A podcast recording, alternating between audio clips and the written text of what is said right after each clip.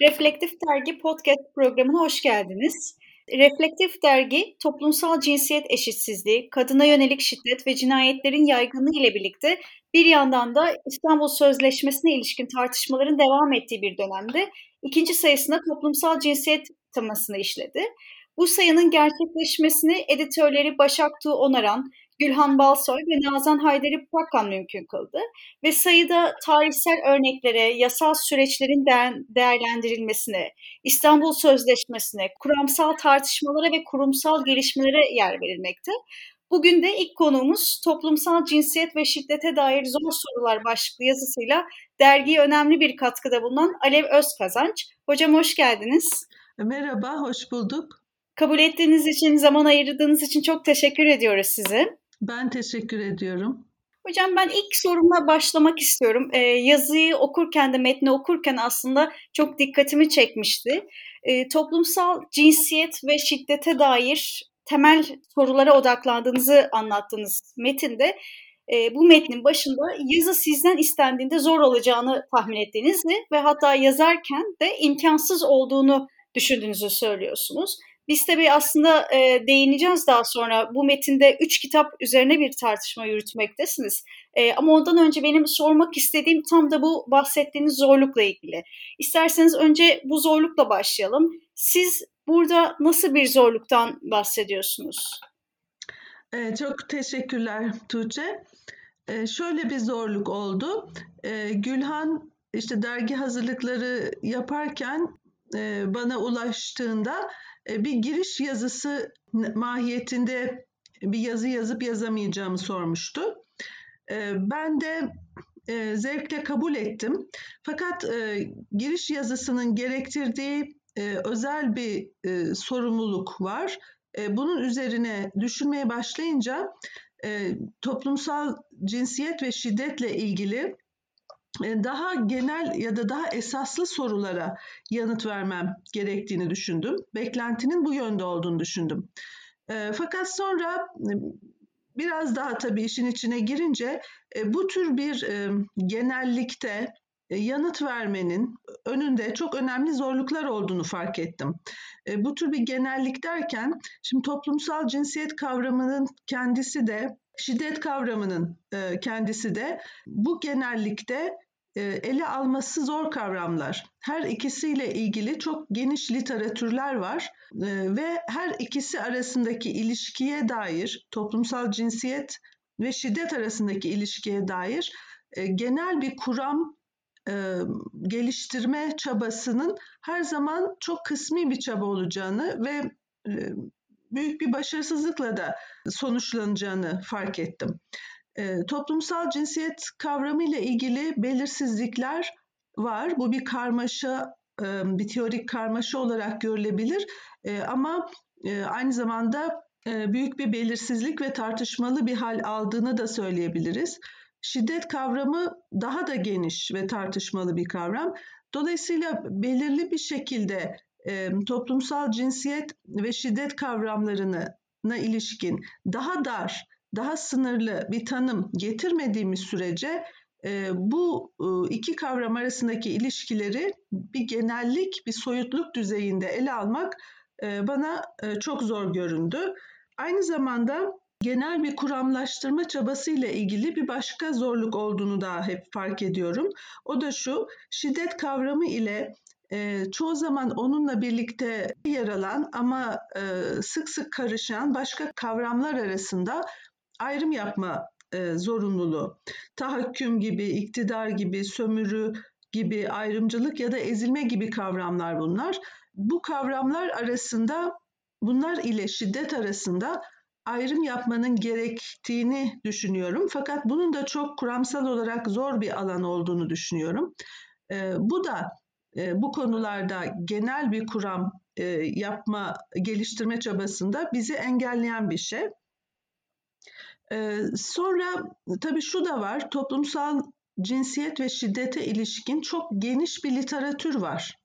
Ee, fakat bu geniş literatür de bu tür büyük e, kuramlaştırma çabaları yok. Sözünü ettiğim zorluklar nedeniyle olsa gerek çok daha iyi tanımlanmış, dar tanımlanmış ama her biri kendi içinde önemli olan sorulara verilmiş olan yanıtlar var. Çünkü bu çok geniş bir alan.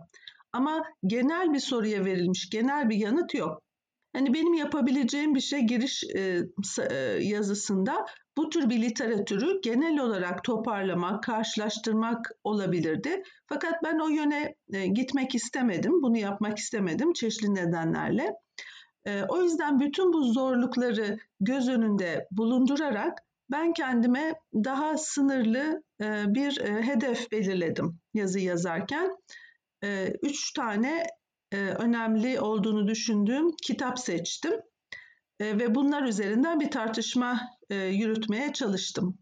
Hocam gerçekten dediğiniz gibi bazı kavramlar kendilerine özgün tartışmalarda da çeşitliğe ya da belirsizliğe sahip. Bu bir zorluk ve, kimi zaman belki de bir sorun da yaratabiliyor ve bir araya geldiklerinde de farklı kavramlar bir araya geldiğinde belirsizlikler gerçekten artabiliyor ve zorlaşabiliyor. Siz e, üç kitaptan bahsettiğinizi söylediniz. Ben aslında e, bununla ilgili de size sormak istediğim bir soru var.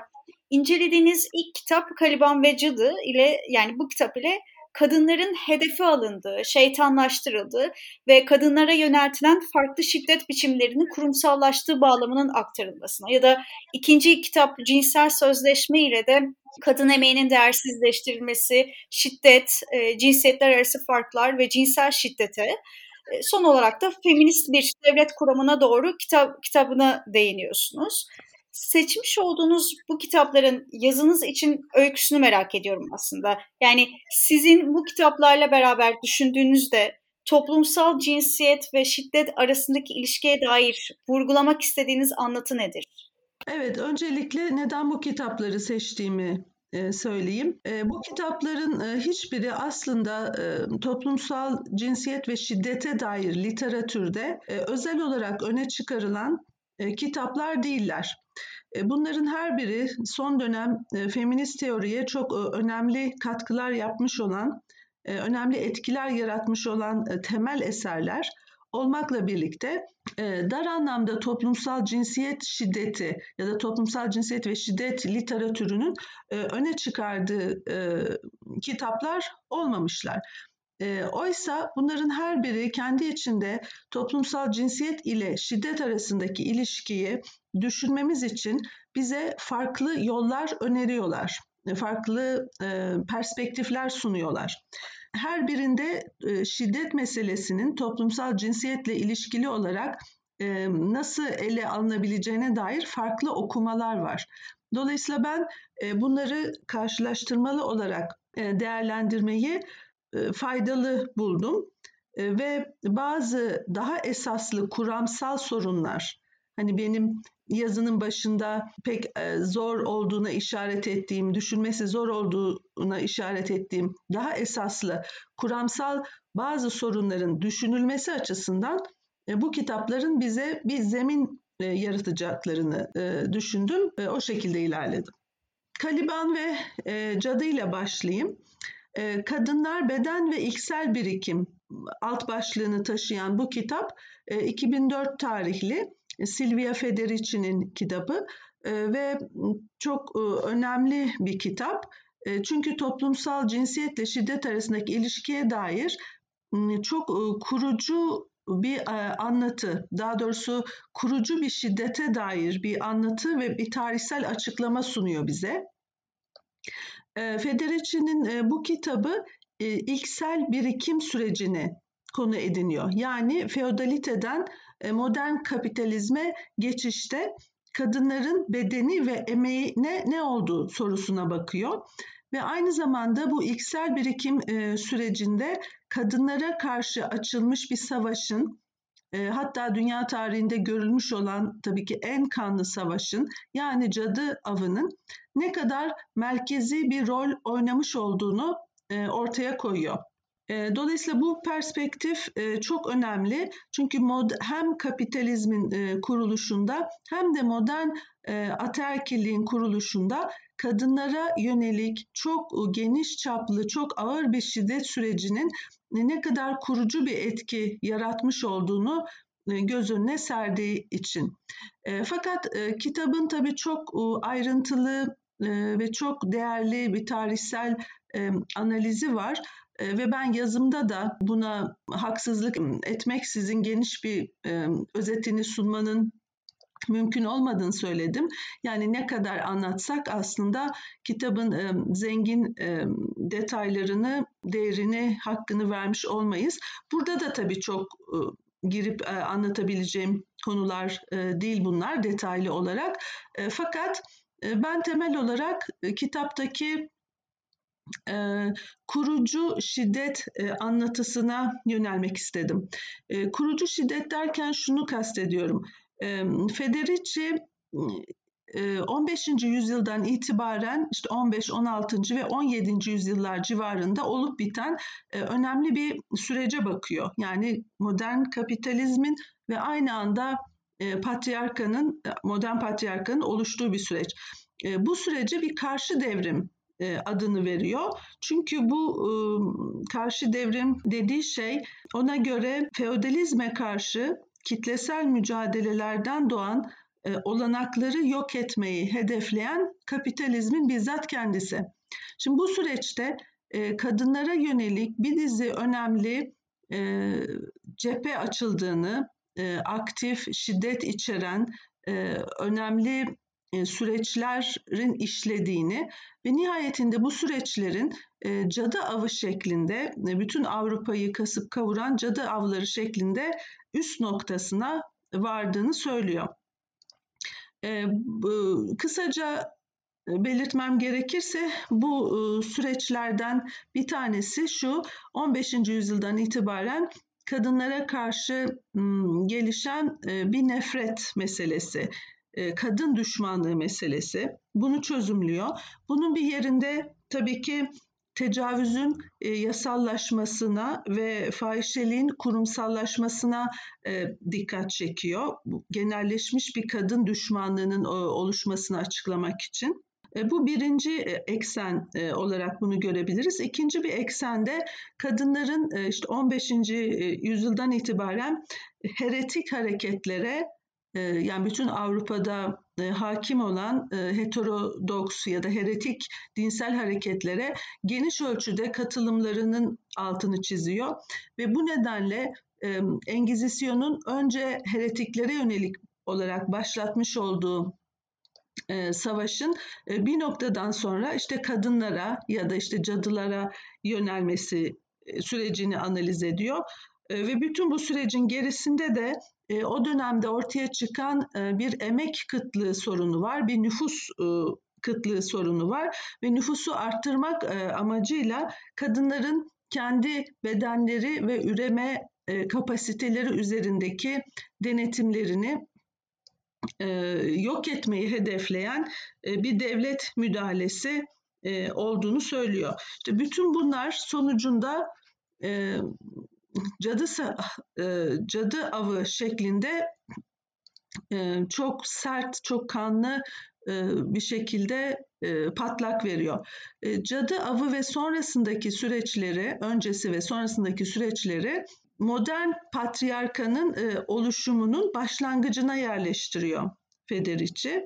Ve ben de bunu bir kurucu şiddet anlatısı olarak okudum.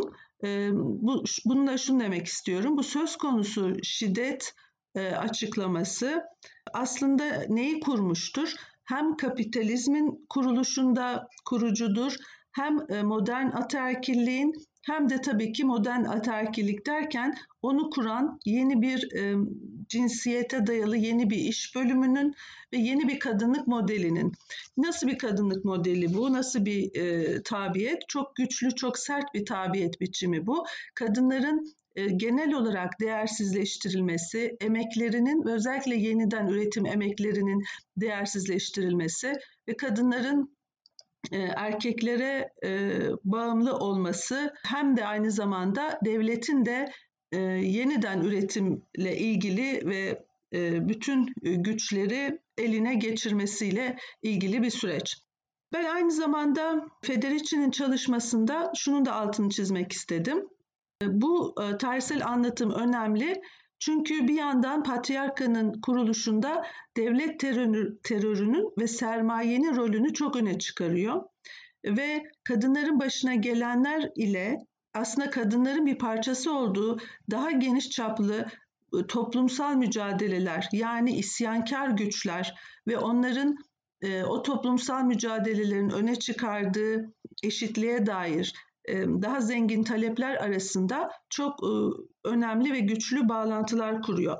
Ben de özellikle şiddet sorununa ilişkin olarak bu tür geri plandaki bir toplumsal mücadele geleneğine dikkat çekmiş olmasını Federici'nin önemli bir şey olarak görüp öne çıkardım.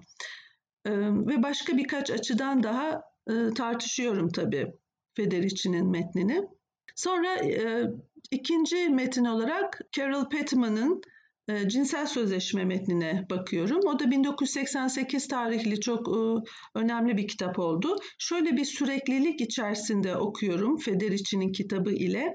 Federici bize işte 15, 16, 17. yüzyıllardan söz ediyordu. Yani patriarkanın kuruluş, modern patriarkanın e, en erken kuruluş dinamiklerini çözümlüyordu ve şiddet çok şiddet merkezli olarak çözümlüyordu. E, cinsel Sözleşme kitabı ise 18 ve 19. yüzyıllara bakıyor. Yani aslında kurulmuş olan, temelleri atılmış olan bir patriarkanın, e, modern patriarkanın e, yeni bir evrim geçirdiği bir sürece odaklanıyor.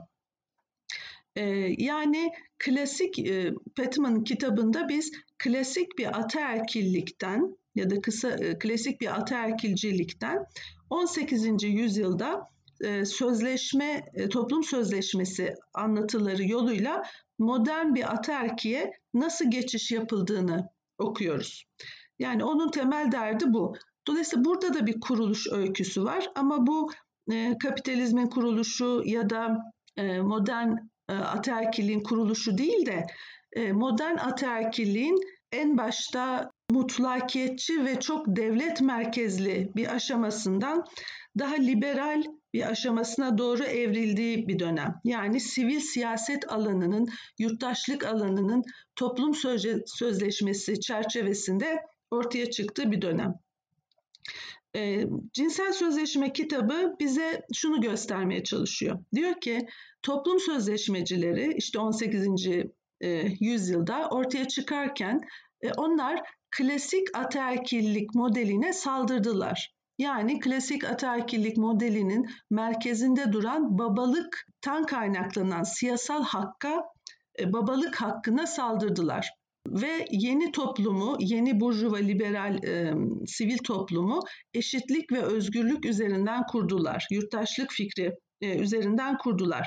Bunu nasıl yapabildiler? İşte babalık hakkına e, karşı çıkarak, babaya karşı çıkarak onun yerini e, erkek kardeşlerin yani kardeşliğin aldığı yeni bir düzen e, ortaya koyarak bunu yaptılar.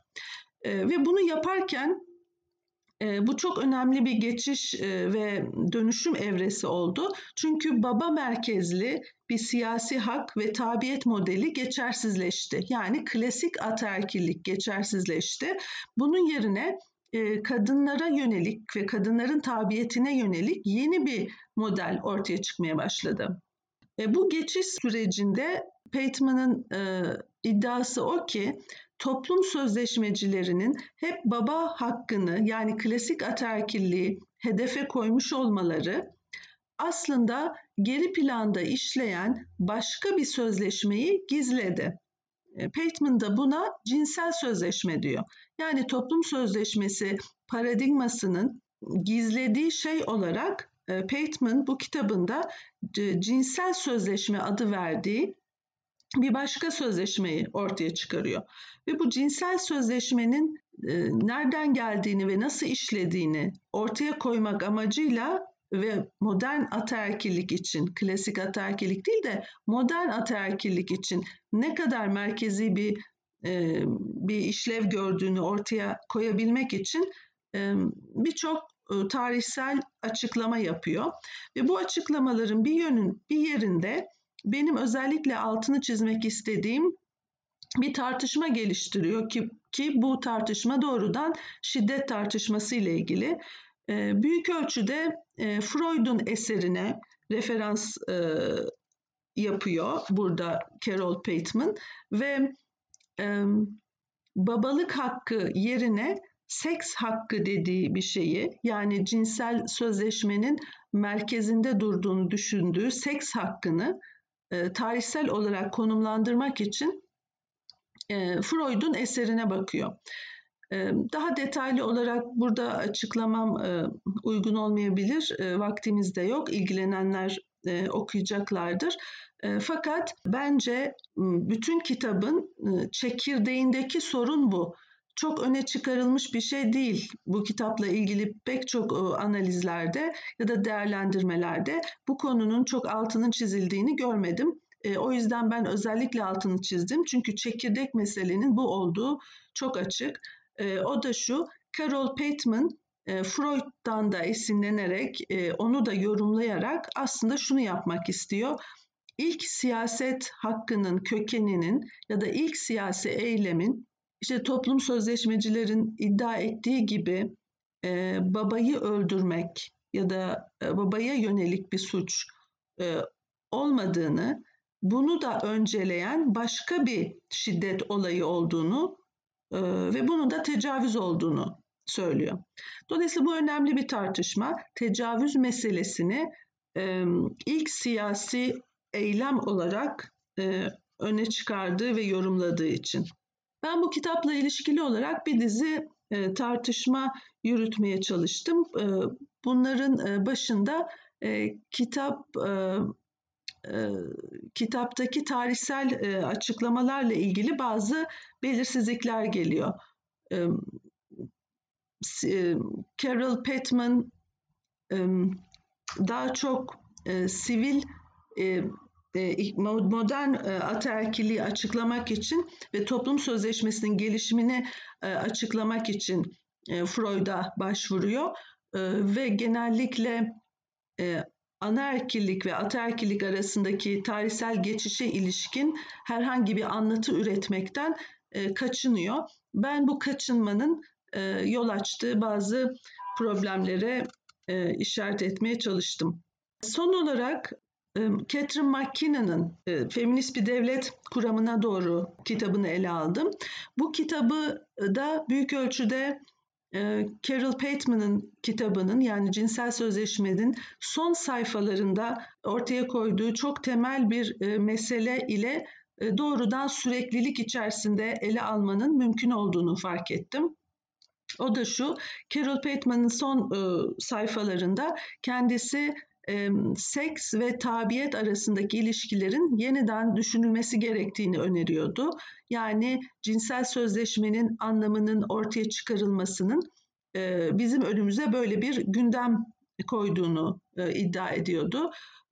Cinsel tabiyet nedir ve nasıl işler meselesinde önemli bazı saptamaları vardı. Catherine McKinnon kitabı ise tam da konuyu buradan alıyor ve Carol Pateman'ın çok fazla geliştirmediği ama ortaya koyduğu bu meseleyi yani tabiyetle cinsellik arasındaki meseleyi e, ortaya koymak için e, çok iddialı bir kuram geliştiriyor. Şimdi bu kitap e, feminist bir devlet kuramına doğru e, birçok açıdan önemli bir kitap. Çünkü özellikle ikinci dalga e, feminizmin kadına şiddet e, meselesini ele almasında paradigmatik e, bir etki yaratmış olan bir kitap ve hala güncel feminist e, politika üzerinde etkisi olan bir kitap ve çok iddialı bir kitap. E, aynı bu kitap hem toplumsal cinsiyet eşitsizliğinin nasıl kurulduğunu, temellerini ortaya koymaya çalışıyor. Hem bir devlet, feminist devlet kuramı ortaya koymaya çalışıyor. Hem de bir feminist hukuk kuramı. Ama bütün bunları yaparken yani e, iddiası şu ki bütün bunların merkezinde ona göre cinsellik meselesi olmalı. E, dolayısıyla kitap e, feminist yöntem, feminist kuram ve feminist politikanın merkezine, bunların hepsinin merkezine cinsellik sorununu koyuyor. Aynı zamanda cinselliğin merkezine de şiddet meselesini koyuyor. Şiddeti de özellikle tecavüz ve pornografi üzerinden anlatıyor bu kitap. Dolayısıyla kitap çok e, iddialı bir kitap ve tabii bu açıdan çok tartışmalı bir kitap. Çünkü her şeyin merkezine şiddet konmuş oluyor. Tecavüz olarak e, cinsellik ya da şiddet olarak cinsellik e, feminizmin e, kuram ve yönteminin merkezine konmuş oluyor. E, bu kitaptaki e, temel bazı meseleleri kendi gördüğüm e, şekliyle e, kısaca tartışmaya çalıştım. Çünkü bana göre çok e, problemli bir yaklaşım bu. E, kitabın tabii ki en iddialı olduğu yön bana göre en e, sorunlu olduğu yön. Çünkü kitapta toplumsal cinsiyet ile e, cinsellik arasında e, çok güçlü bir özdeşlik kuruluyor. E, ve ben buna ilişkin işte tartışmaları, e, kendi görüşlerimi e, ortaya koymaya çalıştım. E, aynı zamanda cinselliğin şiddet merkezli okunması, cinselliğin neredeyse tecavüze indirgenmiş olmasına dair e, görüşlerimi de paylaştım. Alev Hocam aynı zamanda yazınızda Butler'ın uyarısını hatırlatıyorsunuz. Yani şiddet biçimleri arasında ayrım yapmak gerektiğine dair bir hatırlatma bu. Aynı zamanda her bir e, şiddetin, e, farklı şiddet e, biçimlerinin farklı mücadele pratikleri olduğunu da ve olması gerektiğine dair de altını çiziyorsunuz. Peki e, yazınızdaki tartışmaya odaklanarak e, günümüzde şiddeti nasıl bir süreklilik ya da farklılık gösterdiğini düşünüyorsunuz? Yani sizin yazınızda ki bu değerlendirme nasıl? E, teşekkürler.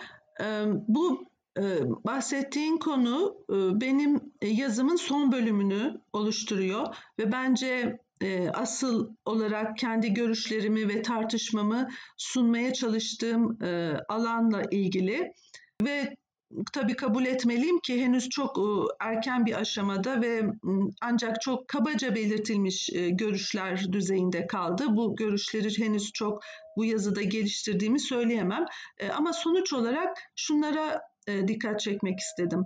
Bir kere her üç kitabı ele alırken ben tekrar sorunu dediğim bir soruna işaret ettim. Yani şiddetin tekrarı sorununa. Çünkü eğer bir şey herhangi bir şeyin kuruluşunda e, şiddetin bir şekilde rol aldığını ve kurucu bir rol aldığını gösteriyorsak o zaman bu şiddetin e, kurulan şey yani artık kurulmuş olan şeyin işleyişinde kendini yeniden üretişinde nasıl bir e, etki yaratıyor olduğu yani nasıl tekrarlanıyor olduğu sorusu önemli bir soru olarak gündeme geliyor. Burada işte hep şuna dikkat çekmek istedim. Kurulan şey ile kurucu şiddet ile kurulan şey arasında bir fark var. Bir fark gözetmemiz gerekir. Yani bir şeyin kuruluşunda şiddetin rol olduğunu göstermek e, o şeyin şiddetle aynı şekilde tekrar edeceği ve etmesi gerektiği anlamına gelmez. E, burada bir şey derken tabii ki e, ataerkilliğin kuruluşundaki e, şiddetten söz ediyorum ve e, her bir e, her üç e, kitapta farklı şekillerde ele alınmış bir konu bu. E, diyebilirim ki e, şunu if, e, öne sürmek istedim. Kurucu şiddet ile kurulu düzeni eğer aynı şeymiş gibi ele alırsak hem analitik olarak hem politik olarak aslında çok elverişsiz bir duruma e, düşebiliriz.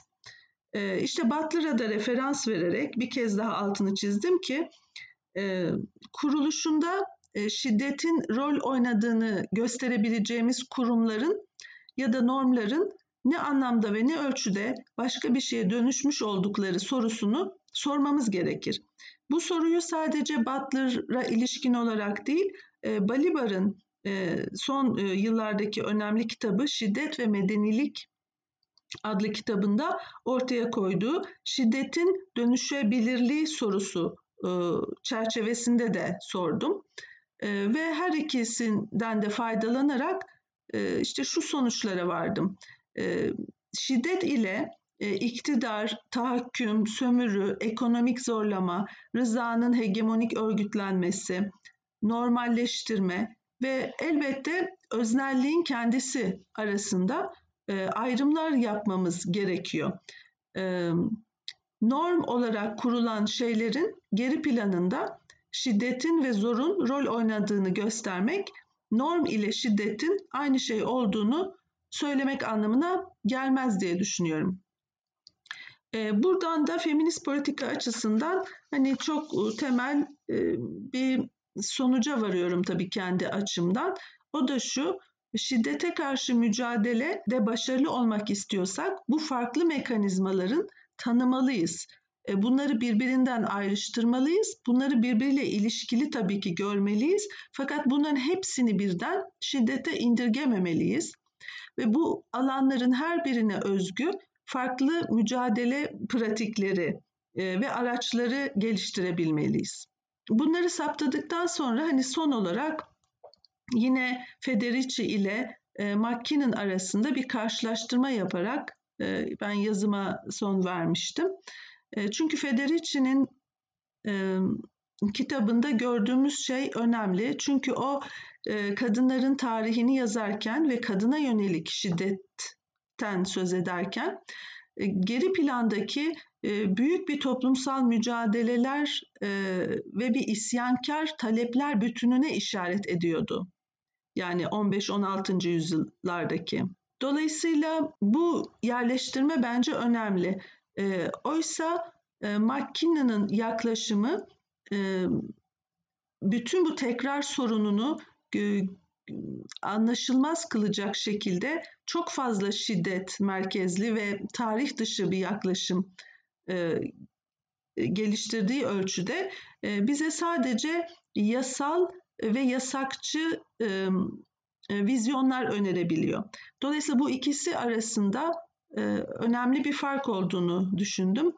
E, ve Federici ile birlikte e, o geçmiş hafızanın yani üstünü örtüldüğünü büyük ölçüde üstünü örtüldüğünü gördüğüm o geçmiş hafızanın yani bir zamanlar zenginliğin paylaşımına ve hiyerarşilerin ve otoriter yönetimlerin reddine dayalı olarak eşitlikçi bir toplumsal düzen arayışı için bir araya gelmiş olan kadınlar ve erkeklerin birlikte geliştirdikleri bir direniş. Bu direnişe dair hafızanın canlandırılmasının günümüzde e, kadına şiddet sorununda da yol alabilmemiz için e, çok e, önemli olduğunu söyleyerek bitirdim. Bu konuşmayı da bu şekilde bitirmiş olayım. Alev Hocam programımıza katıldığınız ve güzel sohbetiniz için çok teşekkür ediyoruz. Ben çok teşekkür ediyorum. Reflektif Dergi'nin bu programını sona erdiriyoruz ve dergideki makalelerin erişim açık olduğunu da hatırlatarak bitirelim tabii. Herkese sağlıklı ve iyi günler dilerim.